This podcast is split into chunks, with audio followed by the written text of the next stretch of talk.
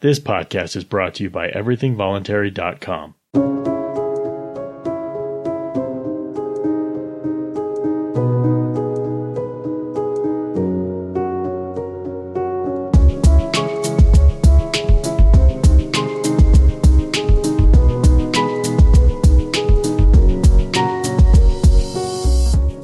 The voluntary principle states that all human relations should happen by mutual consent or not at all. This podcast aims to promote respect for the voluntary principle in all walks of life and for all age groups. My name is Skyler Collins, and this is Everything Voluntary.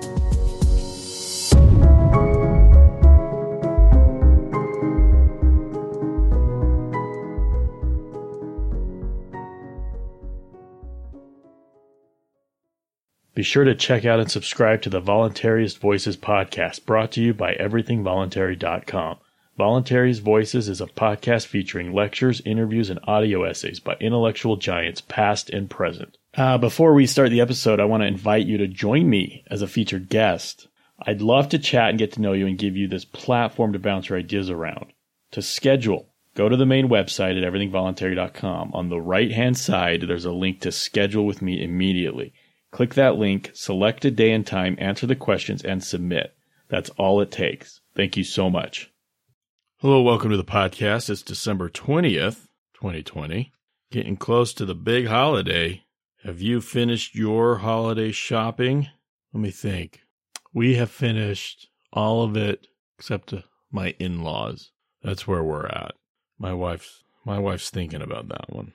All right, this episode we're going to look at aphorisms in honor of liberty.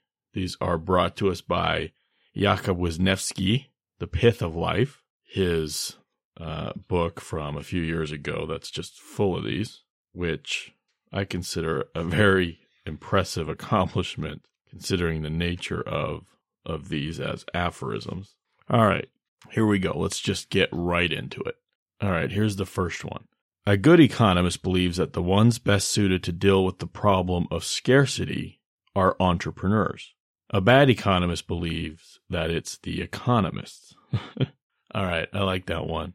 Entrepreneurs are here to, I, I, guess, what makes somebody an entrepreneur is that they have some idea, and that idea can be influenced by a number of things. It could be influenced by seeing that there's uh, a need, right, in society that's not being fulfilled.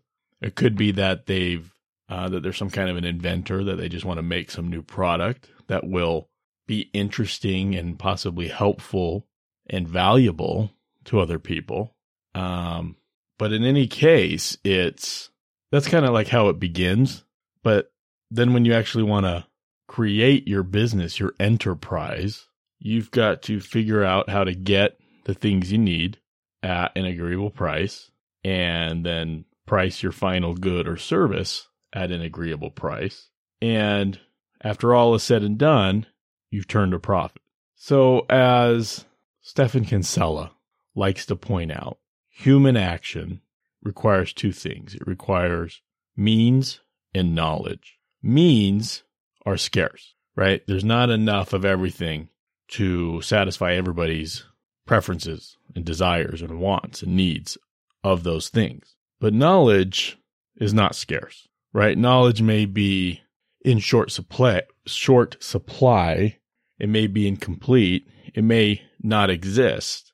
But in many ways, we can discover knowledge. We can create knowledge. And once created, once discovered, it is infinitely reproducible. Anyway, just a side thought, I guess. But entrepreneurs are the ones that come up with the ideas, come up with the solutions to take scarce resources and turn them into something useful. Okay, that's solving the problem of scarcity. What do economists do? Economists are not experts in business.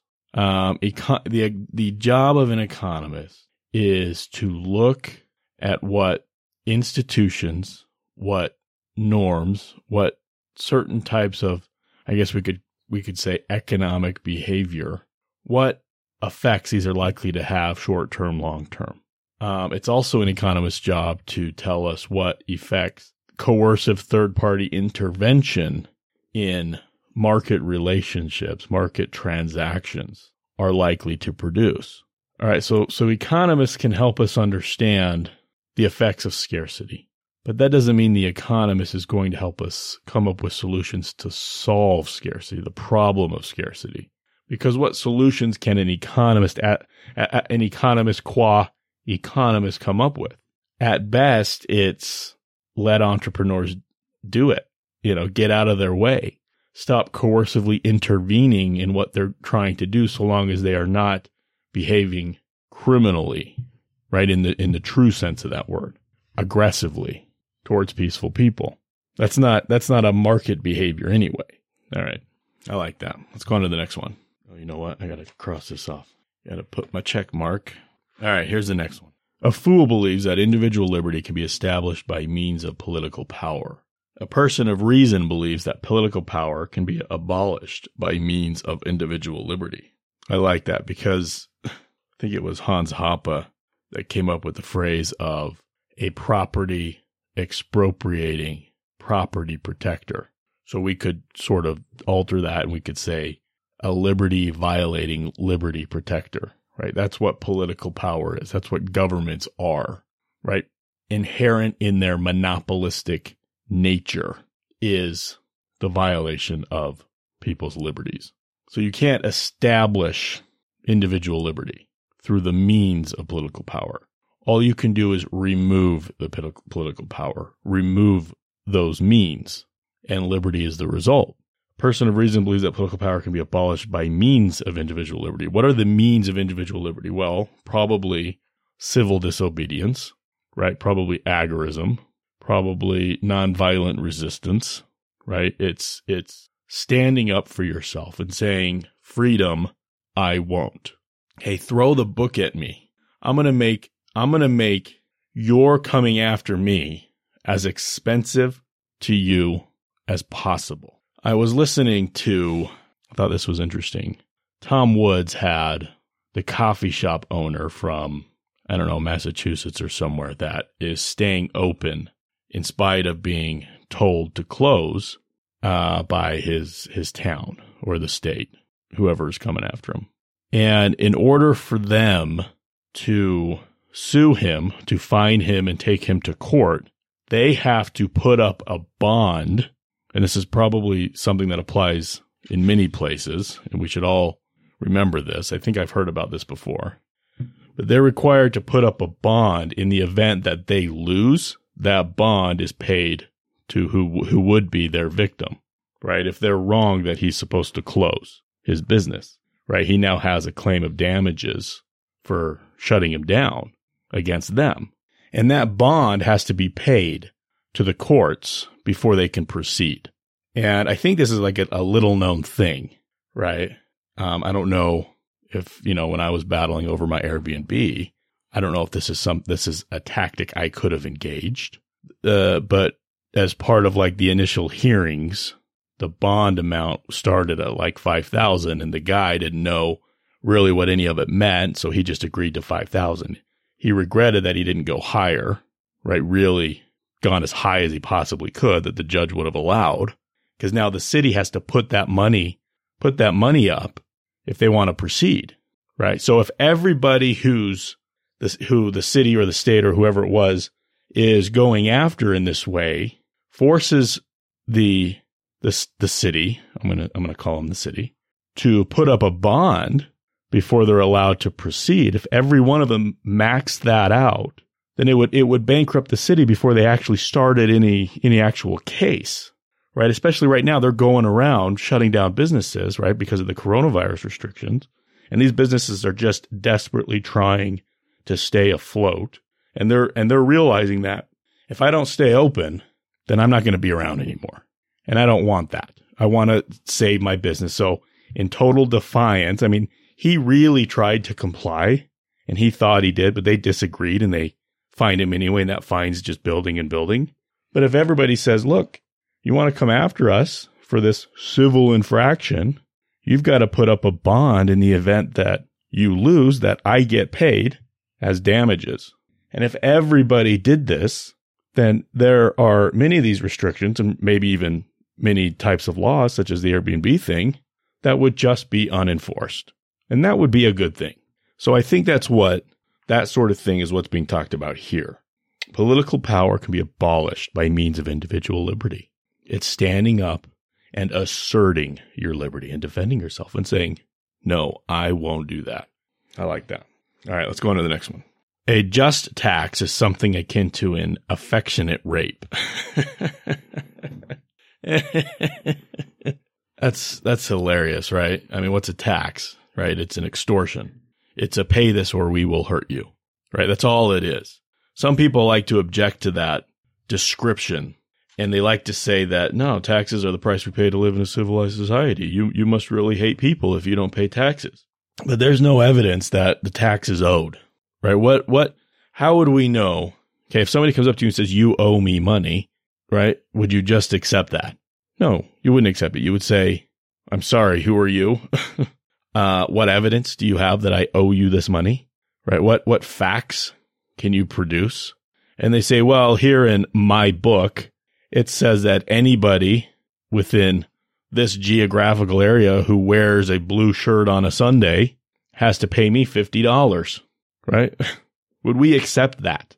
Right? Do you have any other facts, any other evidence to prove that your book applies to me just because I'm physically located in the geographical region as specified in, you guessed it, your book?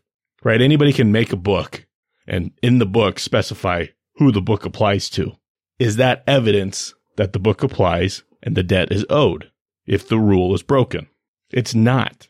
It doesn't matter who you are, right? So if you back up that fine with threats of some nature, either violent or some other way, you know, we're going to ding your credit or we're going to get a judgment, right? And go to your bank and your bank will take the money for us and give it to us, however that works, right? If you back that up with coercion, that doesn't magically make it apply, right? That doesn't make it valid. And that's what taxation is. It doesn't matter what the taxes are used for. It's totally irrelevant, right? They're not claiming you owe us taxes because we use them for this and that. They're claiming you owe us taxes because our code, our book, our rules apply to you. That's the claim is there any validity to that claim? Is there any evidence that proves that claim is true that's not arbitrary? Okay. If all they can do is point to their book, their rules, that's arbitrary because those are made up. Those weren't written by the gods. They weren't written by the universe. They wrote them. Ergo, it follows that taxation is theft. It's extortion. A just tax is like saying it's a just extortion. it is legal extortion right? If legal is what they say is legal, which is how legal is defined these days, it is legal plunder. And when CPS takes your children because you're an unschooler, that is legal kidnapping. Um, but it's it's it's it's it's no different, right? It's a crime. It's an aggression. So is rape, right? So so saying a just tax really is akin to saying an affectionate rape. I like that. That's brilliant. Okay. Let me cross that off. We'll go to the next one. Okay, here it is. If the best thing you can say about something is that it is a necessary evil, then it is as obviously evil as it is unnecessary. that is that is one of the slimiest things somebody can say. Now now I get it. I, I get why probably well meaning people in the past, people who really, really, really in their heart of hearts were libertarian, or back in the day you'd say probably liberal, and really wanted the most amount of liberty for the most people, white people anyway. and, you, you know, but they, they couldn't conceive, they just couldn't conceive of society without the state. They couldn't conceive it. That was something that was just core, right? To, to everything. Eventually some people could conceive of it, right? And this, you know, happened a long time ago. Um, and there were some conceptions. Um, there was an essay in Anarchy and the Law by Edward Stringham, edited by Edward Stringham, that looked at some of these really early, like uh, maybe Adam Ferguson, maybe a, a sliver from Adam Smith, right? Like hundreds and hundreds of years ago. These these these these glimpses of this idea of markets providing everything that governments, you know, provide provided at the time, protection and dispute adjudication and peacekeeping and that sort of stuff but that was that was incredibly rare. Most people who had this uh, libertarian spirit, this libertarian impulse, you know, guys like Thomas Jefferson, and again, there's a dichotomy here, right? Liberty for me, but not for thee. If you're not, you know, male, male, white, Christian, whatever. That um, we don't, we don't, we don't want this obvious, obviously intrusive institution, right? We do think because of its intrusiveness that it is evil, but because we can't conceive of another way, we've got to admit it's necessary, right? That's kind of where that comes from. It's a necessary evil. It's a really bad thing because they recognize the, the intrusive nature, the liberty violating nature, the coercive nature, the aggressive nature of the state, but they, they just can't conceive of society without it. It's just an impossibility for them. So they do their best, I think, I think, well intentioned. I think they do their best to attack it while also supporting it. It's a necessary evil. It is evil, no doubt, but there's no other way. And most people, or not most people, most people think it's a necessary good, I would say. Many people still hold to that today, that it's a necessary evil, right? They think they're being pragmatic and, oh, we can come up with these schemes to keep it at bay, blah, blah, blah. History has proven that for the most part, that doesn't work quite as expected. Surprisingly, some of that has worked, right? I mean, you look at things like religious freedoms and freedom of speech and uh, assemble, another you know First Amendment Bill of Rights protections, and they've they've actually for 200 plus years they've actually they've actually been a bit of a bulwark. But but why is that? Is that because we wrote them down and put them in a constitution, or is it because those things were deeper in American culture than the alternatives. And that culture has been passed down, right? Because you see this in some places, in some quarters of the country. You see some of these things eroding. People who are not so committed to, for example, the idea of free, ste- free speech or even the, the right to bear arms, right? You see people that grow up without ever touching a firearm, without ever shooting a firearm, without ever hunting. I mean, that's like becoming a problem now that there's not hunt new hunters to replace the old hunters. And a lot of wildlife management in this country is based on hunters and what they do. And if the stock of hunters is not being replaced, then that poses problems for wildlife management. I saw a headline and read read just a bit about that recently. Right? There's a lot of people that that grow up without, you know, all they, all they, all they're told is to fear firearms, right? They don't have that, they don't get that enculturation that other people get that firearms are a necessary good. all right, let's go on to the next one. What are we at? We're at the last one here. No, no, second to last. The penultimate. Uh, okay, this is kind of getting into some definitions here. Here's the definition of a border the geographical expression of tribal parochialism. Okay, I've got to admit, I'm not really sure what parochialism means, so I'm going to look it up. Um, parochial, hmm, okay, parochialism. Let me look that one up. The management of the affairs of a parish by an elected vestry of parochial board. The system of local government which makes the parish the unit. So it has something to do with parishes. What the hell is a parish? Isn't that like a Catholic uh, unit? an administrative part of a diocese, yeah, especially in any Anglican or Roman Catholic diocese having its own church and designated priest. So, like, when I think of like a parochial school, it's usually a religious school, right? A school owned by a church, like a Catholic church or I guess a Mormon church or whatever. That's a parochial school, right? There are Catholic parochial boarding schools that people can be, you know, sent off to to have their education. I think that's I don't know. The geographical expression of tribal parochialism. Okay, I don't have much to say about that one. So if that's that's interesting to you, great. it's just not it's just not a common thing that I I I talk about or I think about this idea of parochialism. You know what I mean?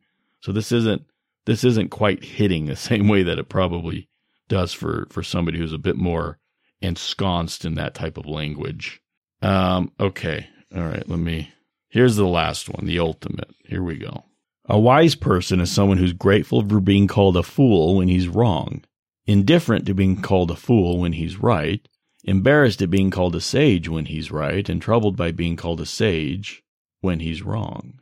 Grateful, I like that. Grateful for being called a fool when he's wrong. Hey, if I'm wrong, then call me a fool. But if I know I'm right, then being called a fool, maybe that shouldn't bother me, right? Because I have the wisdom to know that, that they're just lacking in some knowledge, some insight that I have and they don't. But don't call me a sage, right? It's actually kind of, it's kind of foolish to be, to take on that mantle of being a sage, right? That's, that's, um, that's when you'll get a big head, right? That's when you'll start to become arrogant and hubristic. And that's when you'll, you'll truly become foolish again. I would, I would say, yeah, I don't, I don't like that idea either, right? Because a, a, a truly wise person recognizes their deficiencies, right? They recognize where they don't have knowledge and experience about certain things. But, you know, if they're going around being called a sage, then, well, they don't want to lose that honorific. So they, you know, got to become a pretender in many, in many cases. Okay. I like that. All right. My poor pen just broke. So weird how it broke. All right. I'll fix that in a minute. All right. Before I let you go, I want to recommend a movie I just watched. It just dropped on Netflix. It's called The Professor and the Madman. And it's got Mel Gibson and, oh, what's that guy's name? Sean Penn. Sorry, I was thinking Johnny Depp in my mind for some reason. That's not right. Sean Penn. Um, also Natalie Dormer. And it was a fantastic movie. I really liked it. And I thought it was, it, it's about the, I mean, this is dramatized, obviously, but it's, it's kind of about the creation of the first Oxford English dictionary, which was, which was, which was, it was ingenious how they went about it. I'm not going to spoil that. And it was interesting to see that there's so much, you know, there's so much in the English language. And if, if your task is to take every single word ever spoken in English and fit it to a definition, not only one, but there's many words that have a hundred definitions to it. Like, how do you, like, one of the words they were stuck on early on is the word art. You know, what is, what are all the different connotations of art and the essence and blah, blah, blah. It was, it was, it was interesting. It's not really about that though. There's, there's some other stuff there. And I thought they were brilliant performances by everybody and it was, it was enjoyable. So I highly recommend that. Um, all right. That's going to do it. Aphorisms. Please remember, don't hurt people. Don't take their stuff and don't ask permission. Thank you so much for listening and have a better day. Please send your comments and questions to everythingvoluntary at gmail.com.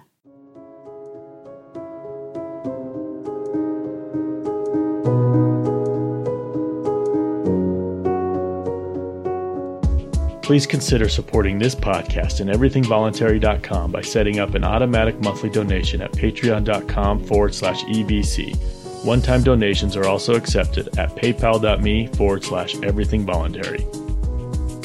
Will you do us a big favor? Will you rate and review this podcast wherever you're listening from? That really helps. And one more thing please share the podcast with your friends. We really appreciate it.